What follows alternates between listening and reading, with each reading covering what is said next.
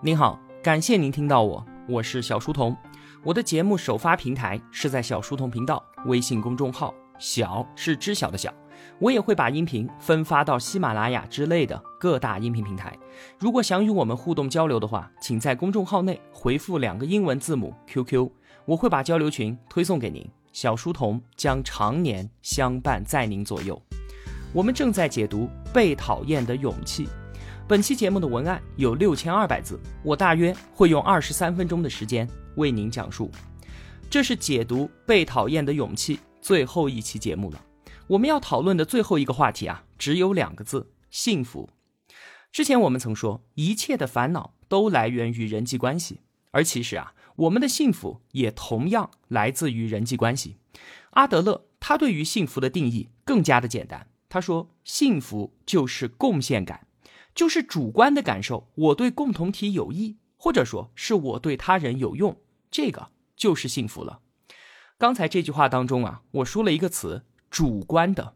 是的，只要我们自己觉得对他人有用，那就是幸福，而且还不需要得到别人的认可。对于这个答案啊，我想很多同学都不会满意的。难道就仅仅如此吗？我们的生命？就是为了这么渺小的来自于人际关系的喜悦而存在的吗？应该不会是这样吧。我们来到这个世界上，如果说不成就一番事业，或者是不能以此证明自己的独一无二，那怎么能够算获得幸福了呢？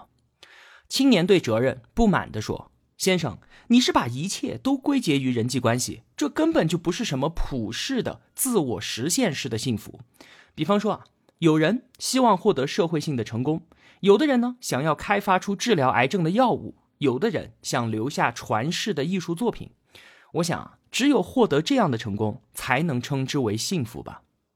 对此啊，哲人只给了一句话，他说：“我们需要有甘于平凡的勇气。”之前我们讲，获得共同体感觉、感知幸福、自我接纳是非常重要的第一步。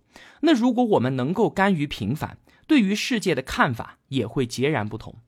但是啊，我们又怎么能够从一开始就接受说我自己要平凡的度过一生呢？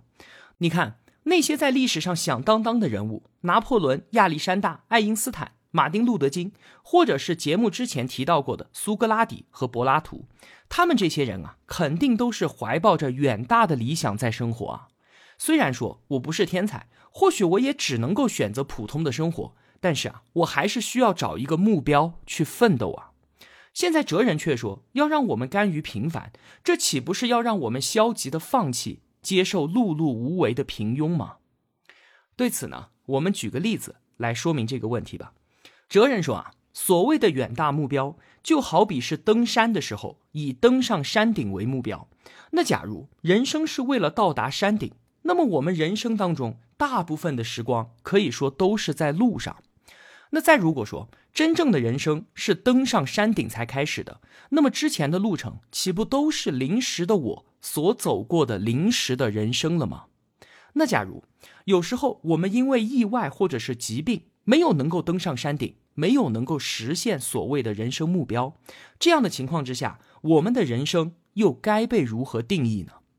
其实啊，过去我们都是把自己的人生看成了一条线，从出生的那一刻起就开始的。弯弯曲曲的曲线，在经过了一个高点之后，最终都抵达死亡的终点。而哲人却说，看似一条线的人生，其实是连续的点。人生就是连续的刹那，我们只能够活在此时此刻，我们的人生也只存在于刹那之间。不了解这一点的长辈，总是会强迫年轻人去过线一样的人生。在他们看来，上了好的大学，进了好的企业，拥有了稳定的家庭，要有这样的轨迹才是幸福的人生。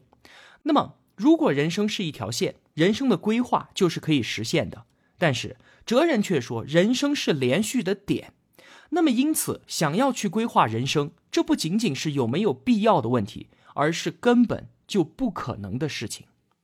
你看啊，哲人的这个观点否定了人生的计划性。听上去呢，甚至是否定了努力。那么，像是那一些从小就想成为小提琴手而拼命练习，最终得以成名的人；像是那一些通过努力学习，通过了司法考试，成为了律师的人。那如果他们没有目标和计划，又怎么可能实现自己想要的人生呢？难道他们不都是以登上山顶为目标，在默默的前行着吗？哲人却反问我们：真的如此吗？这些人在人生的每一个瞬间，其实都是活在此时此刻的。梦想成为小提琴手的人，看到的是眼前的乐曲，是每一首曲子，是每一个音符。人生是每一个瞬间都在不停舞动的连续的刹那，并且当我们木然四顾的时候，常常会惊奇的感觉到说：原来我已经走到了这里啊！在跳着小提琴之舞的人，有可能成为了专业的小提琴手；在跳着司法之舞的人，也许有人成为了律师；而在跳着写作之舞的人，有的人成为了作家。当然了，其中也有很大一部分人得到的是完全不一样的结果，他们并没有能够成为琴手、成为律师、成为作家。在舞蹈当中，跳舞本身它就是目的，最终会跳到哪里，谁都不知道。当然了，因为一直在跳动。所以就一定不会停留在原地，但是并不存在什么目的地。我们所说的成为小提琴手、成为律师、成为作家的这些目标，可以被称之为潜在性的人生。那与此相对的呢？沉浸在小提琴演奏、刻苦学习司法知识和认真写作，这些都是正在舞蹈的人，都是在过着自己现实的人生。如果说有起点、有终点的话，那么从起点到终点的运动，最好就是尽可能的高效而且快速。如果我们能够搭乘直达的列车，就没有必要去坐每站都停靠的普通列车。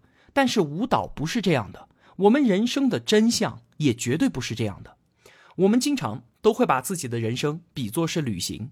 那么旅行的目的是什么呢？如果说我们想去埃及，那么会尽快的到达胡夫金字塔，然后再以最快的速度返回吗？肯定不会啊。我们踏出家门的那一瞬间，旅行就已经开始了，朝着目的地出发。旅途当中的每一个瞬间，它都是旅行。即便说我们因为什么原因没有能够看到金字塔，那也并非是没有旅行。这个就是现实的人生。在之前的节目当中，我们用否定原因论否定了过去，现在我们又用现实的人生否定了人生的计划性，让我们不再纠结于过去，并且。背对未来，可以想象一下，现在我们自己就站在剧场的舞台上。如果说全场都开着灯，那我们肯定可以看到所有的观众。但是如果只有一束强烈的聚光灯打向我们自己的话，那我们就连最前排的观众都看不见。我们的人生也是完全一样的。正是因为我们把模糊并且微弱的灯光洒向了整个人生，我们才能够看到过去和未来，并且是我们自以为的自己能够看到的过去和未来。但是，如果我们把聚光灯对准此时此刻的话，我们能够看到的只有现在。是的，阿德勒要告诉我们的就是如此。我们需要更加认真的过好此时此刻。如果说，我们觉得能够看得到过去，也能够预测未来，只能够说明我们没有认真的活在当下，而是生活在模糊与微弱的灯光之中。如果我们把人生理解为一个基于因果律的故事，何时何地出生，我度过了一个什么样的童年，从什么样的学校毕业，进了什么样的公司，那么就正是这些因素决定了现在的我和将来的我。把人生看作故事，确实是一件非常有趣的事情。但是在故事的前半部分就能够看到未来，并且我们还会按照这个故事的剧情继续的生活下去。在这里，我们搬出来的所谓过去，无非就是一张免罪符，是人生的谎言。人生是点的连续，是连续的刹那，我们根本就不需要人生的故事。聚焦此时此刻。只需要认真而谨慎的做好现在的事情，这就够了。比方说，想要考上好大学的学生，要如何认真的过好此时此刻呢？哲人说啊，考试那是很久之后的事情，但是每天都需要进步，就是现在的事。每天解开一道习题，记住一个单词都可以，一定会有今天就能够做到的事情。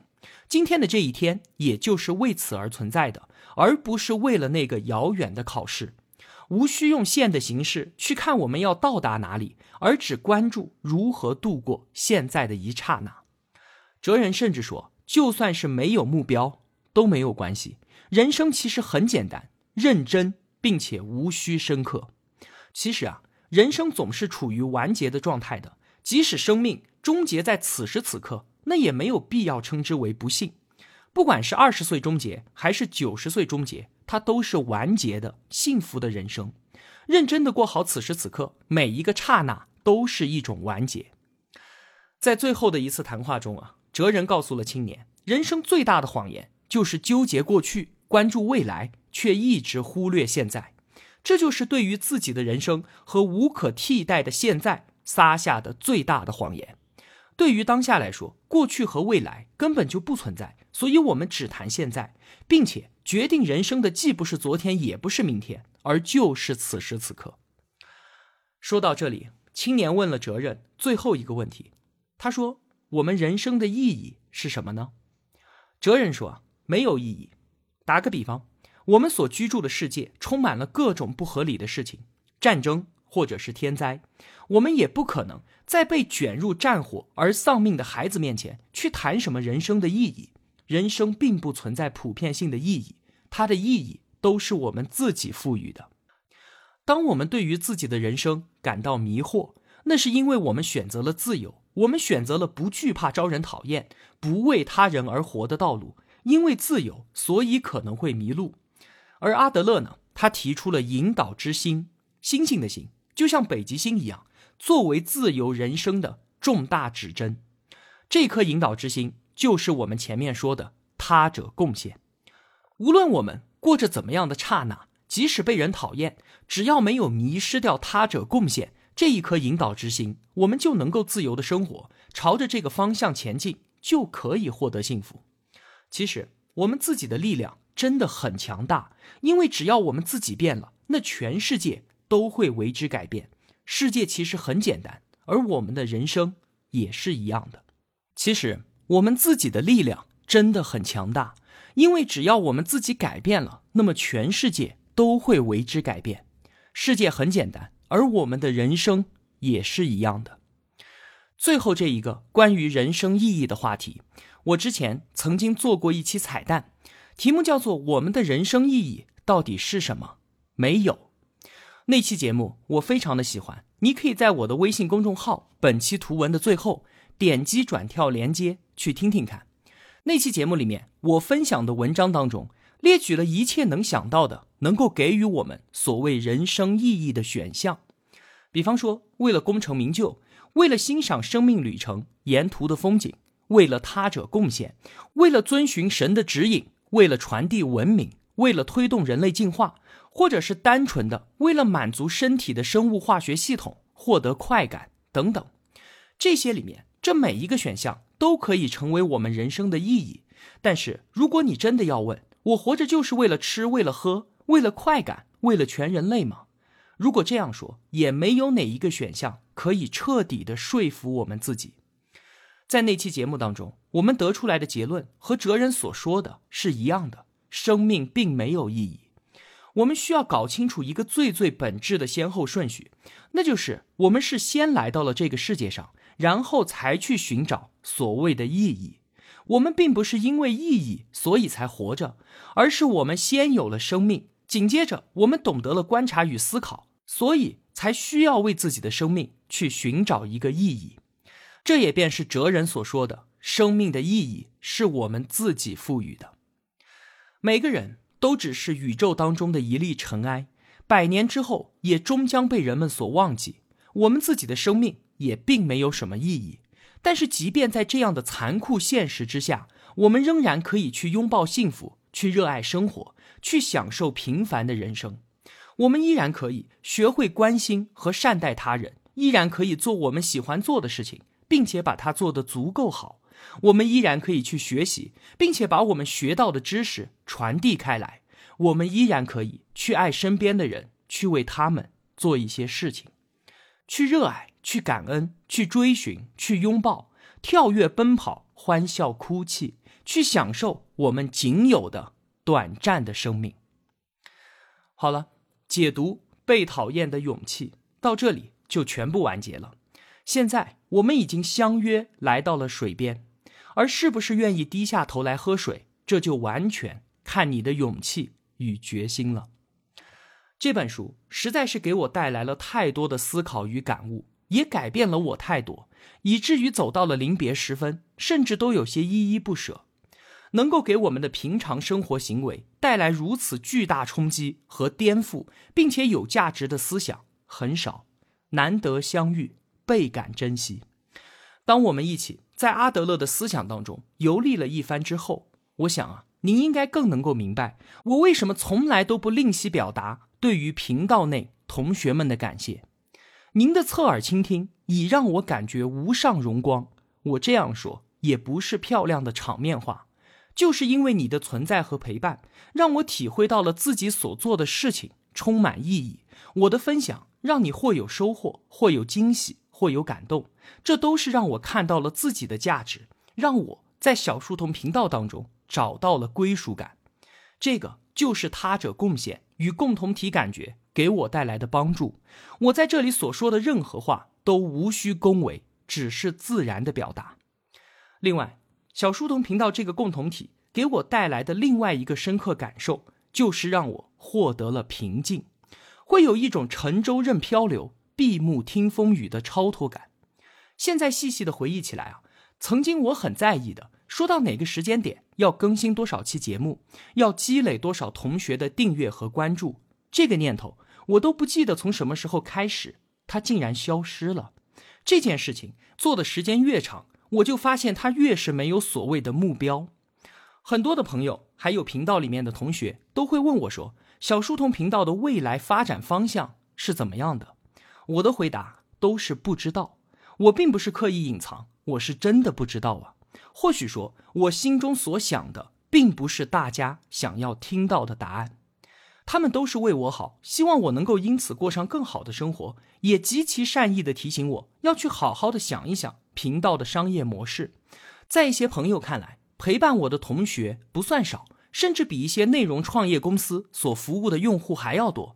但是我竟然还在单位上面上班拿工资生活，这简直不可思议！一路走下来，我的确是婉拒了很多的广告投放、商业合作以及各个平台付费栏目制作的邀请，甚至啊，就连仅有的几次新书推荐合作，也是在我确定分享的图书是优秀的前提下，唯一的要求是请合作方送些书给频道的同学们，而我并没有拿合作方的钱，这样做。我只是简单的希望无丝竹之乱耳，无案牍之劳形，把本就不多的时间和精力专注在分享有价值的内容上面。这与什么个人的德行没有半毛钱的关系。我这么说，对于利益的追求也没有丝毫贬低的意思。相反，我们曾经聊过很多经济学的内容，我都一再的强调商业价值对于提升社会效率和促进分工协作、创造更大价值的积极作用。而且啊，我也非常的认可粉丝经济以及现在成熟的流量变现的商业模式。而更重要的是，我清楚的知道，一定需要通过商业利益捆绑更多的优秀合作方，才能够让小书童频道获得进一步的快速成长。但是呢，现在对于频道的快速成长，我竟然没有那么强烈的诉求了。相比于目标的达到，我更加享受于分享的过程本身。享受通过书本与世界上最聪明的人交流的幸运，享受每一次写完文案满载收获关灯上床的富足，享受每次点击发送之后静候反馈的期待，享受每次浏览后台看到您的分享点赞赞赏感谢时的惊喜。用书中哲人的话说，我更愿意做一个舞蹈者，最终跳到哪里我不去奢望，但是眼下我愿意沉沦于每一个音符，专注于每一个舞步。这就是我刚才所说的，频道给我带来深刻的改变，把聚光灯聚焦在此时此刻所带来的，就是内心的平静。暂时的放弃掉创造并且分享商业利益，以此带来的频道成长，我换回来的是更多的自由，或许直接叫做任性，可能更加的贴切。在我这里啊，没有孩童眼中所谓的对错，也无需顾及成年人眼中所谓的利弊。我可以仅凭我自己的好恶，对于喜欢的毫不犹豫的投入时间和精力；对于我不喜欢的，我完全可以不去搭理。爱我所爱，弃我所弃。这简简单单的八个字，却让很多人走了很远的路，却追寻不到。我是真的不想舍弃。又或许，我想要的东西，似乎比眼下这一点点的商业利益要贵得多。前段时间，我带着老人回到家乡去探亲，途中老人生病了，我没有办法回来更新节目，就只在微信公众号当中用文字向同学们说明了情况，一共四百二十二个字。如果对于一个内容生产者所服务的用户来说，这四百二十二个字的内容没有任何的价值可言，但是它比我公众号上其他所有知识分享的图文打开都要高。短短的几天，两万多的阅读，两千多的点赞，有七百多名同学通过图文留言表达了牵挂，送来的祝福。你知道这对我来说意味着什么吗？我一直在讲。不想把小书童变成一个冰冷的 ID，很多新同学都会称我一声老师，每次我都感到惭愧。我一再解释，我们只是一同向那些有大智慧的人学习的同学。我坐在你旁边，比你多花了一点时间，认真抄下笔记之后给你看一眼。我能给予的只是成长路上的陪伴。前段时间，很多同学发现我长时间没有更新节目了，这就像是身边的一位朋友没有了联系。他是遇到什么事情了吗？是有什么困难了吗？于是就到我的公众号里面来看一眼，来问一声，表达关心，送来祝福。而我想要的就是这发自内心的、真诚的关心、祝福，还有陪伴。我想要的是，如果哪一天我真的需要以小书童频道为生的时候，我可以理直气壮、毫无惭愧的对你说：“嗨，伙计，我现在需要你的帮助了。”并且我所得到的是朋友之间的认可、付出与爱的供养。我想要的是用一份长时间固执的坚守，换来一柄能够驱散昏暗与冷漠的烛火。哪怕它所照亮的范围很小很小，我们也可以在这极小的范围之中感受到彼此内心的炙热。你觉得我想要的这些东西是卑微贫贱的呢，还是极其的昂贵呢？好了。后面的一段时间，我又要去准备下一本书的解读了。我会尽快回来的，并且也一定会给你带来不一样的惊喜。